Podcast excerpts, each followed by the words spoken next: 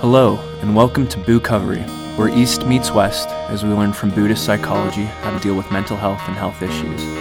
And now your host, Tyler Woods. Hi, this is Tyler Woods, and welcome to BooCovery. Don't forget to visit our webpage at BooCovery.com. You know, I don't know, I think perhaps as a mental health practitioner, one of the biggest things that get in my way is dealing with ego. And sadly, people think ego is a bad thing, but ego isn't bad. In fact, we need ego. It's that sense of your personal identity and feelings of importance, and there's nothing wrong with having an ego. But the ego must be regulated. You see, ego, I think ego helps us strive. It helps us build a better self-esteem, and it makes us feel good about our decisions. That's positive, but here's the thing with ego. The ego doesn't always necessarily live in the now. The ego loves to go on a vacation to visit past negative situations so it can have something to do, something to worry about, something to change. You see, ego loves to cling to drama. And if there's no drama, ego is great, just great at creating it. And when ego begins to create it, ego begins to be about attachment and suffering. This is not to say that ego is evil, because it can't be, because it's not a singular thing. It's a cluster of activities. Ego is a set of functions in the mind, and it's a necessary function.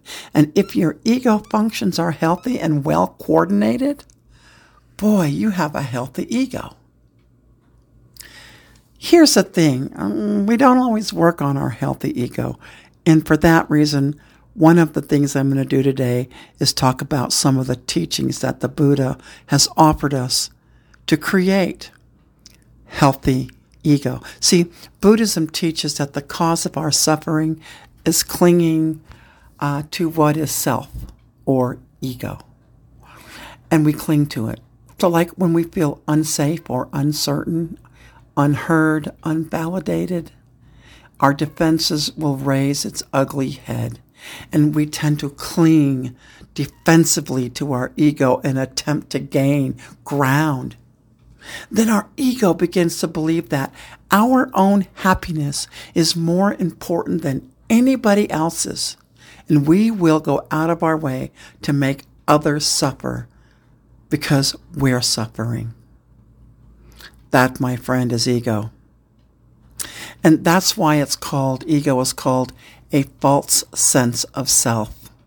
And each time you feel emotions such as defensiveness, righteousness, I'm right, you're wrong, unforgiving attitude, listen to me, hear me, if you don't, this will happen, seeking attention, and ego really, really feeds on approval.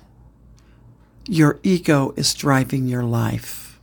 And in Buddhism, the Buddha taught us several teachings that, if practiced correctly, it can help ego be a positive and needed aspect in your life, not a negative force, which it can be.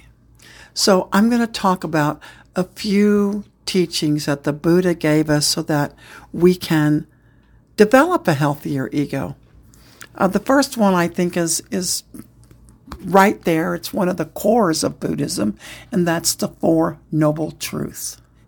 And that's about walking a path that helps us keep in check.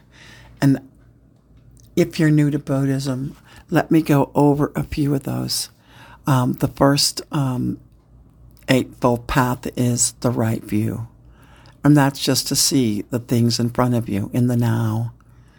The second one is the right intention.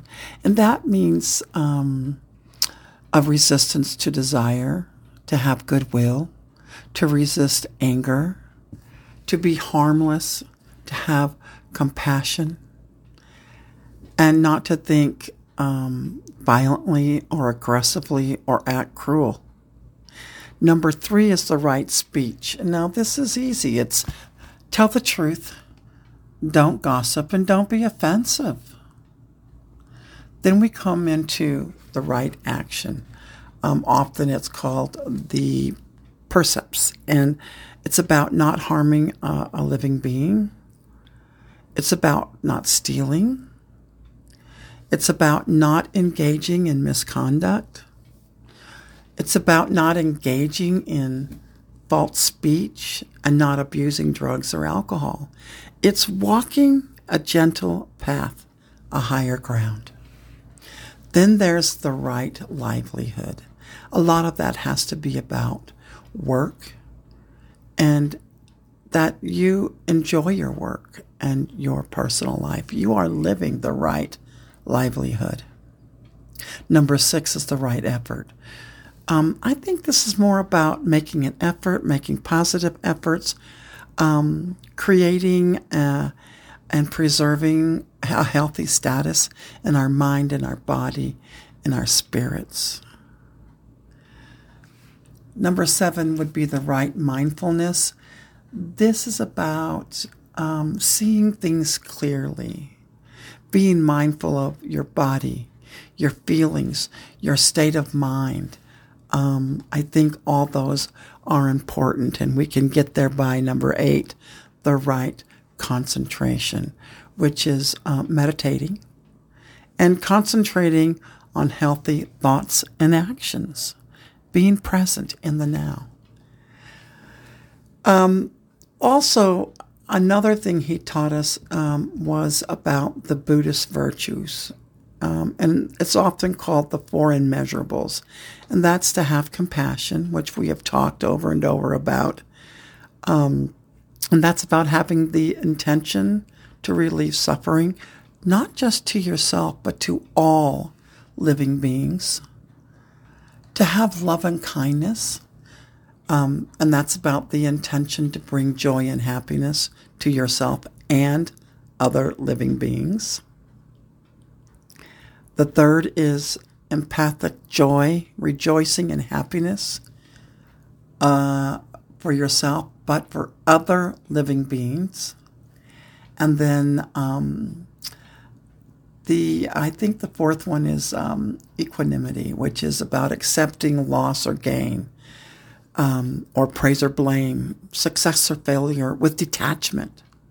See, when we're detaching from it, ego then is in a healthy place.